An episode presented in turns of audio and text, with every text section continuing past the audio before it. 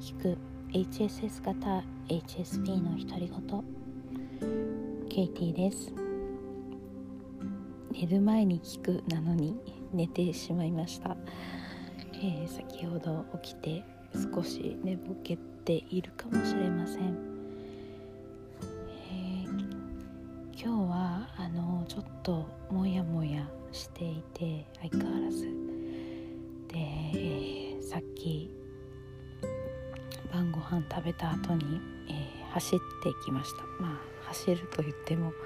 ほとんど歩いてるんですけど、まあ、あの1時間ぐらい散歩する中で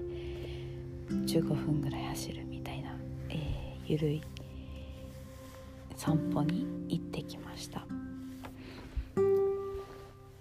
そんなに走ることとか好きなわけじゃないんですけどやっぱり、えー、体を動かすと頭がすっきりしますね。で今日はあの呼吸を知ることで自分の気持ちに耳を傾けるという話をしたいと思います。でのモヤモヤしてる原因について考えてたんですけど私あの引きこもっているのでそんなに人とたくさん会うことがないんですが、まあ、コロナになって余計、えー、カレンダー見てみたら、えー、人と毎日、まあ、オンラインでなんですけど、まあ、オフラインの時もありましたけど1回オフラインであと4日オンラインですね、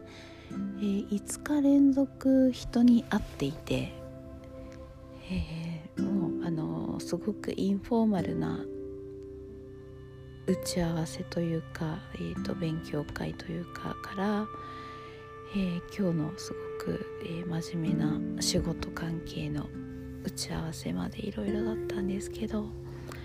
やっぱりそれがちょっと疲れを引き起こしていたような気がします。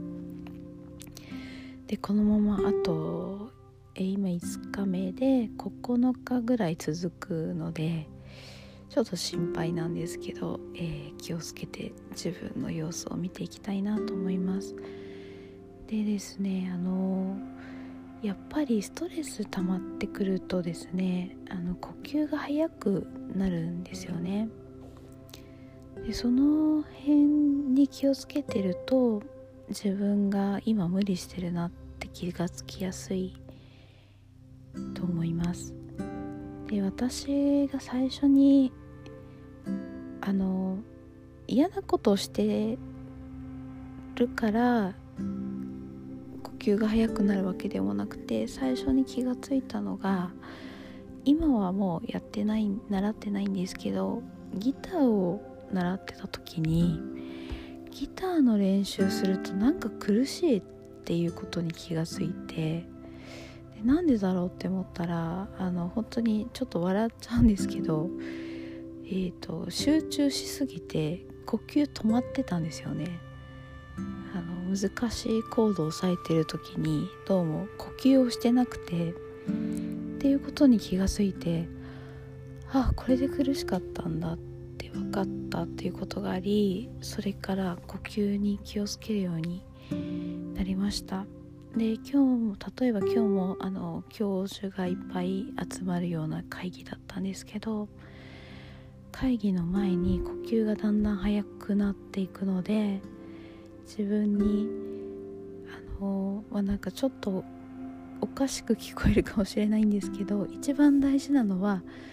自分の呼吸を乱さないことだと思ってもちろんあの会議、えー、聞いたりとか私あのその議事録的なこともやらなきゃいけないのでその議事録取ったりするのも大事なんですけど一番大事なのは呼吸を乱さないこと、えー、あとはまあもうちょっとポンコツでもいいやって最近思うようにしてます。そうしないと、えー、どんどん自分を辛い状況に持っていってしまうので、えーまあ、今の今私の中での課題は自分らしくいることだっていうのをお話したと思うんですけど自分らしくいることイコールどんな時も呼吸を乱さないこと、まあ、もちろん多少乱れるんですけどなるべく平常に保つこと。がこうあの、まあ、実験というか挑戦というか気をつけていることです。意外とあの何ですかねそのまあ今あの本を書いてるって話をしたと思うんですけど私の中では本を書くことは少しずつ喜びになりつつあるんですけどやっぱりあの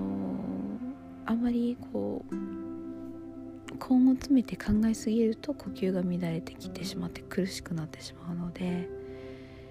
それは、えー、自分の能力、えーと、ベストな力を発揮するということでも良くないなと思ってはい気をつけています。このポッドキャストもそうですよね。あのもちろんちょっと緊張するような面もあるんですけど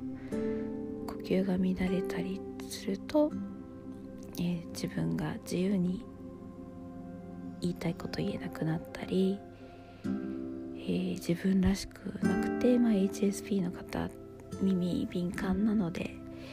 ちょっと違和感を持ったりされるかなと思って心がけています。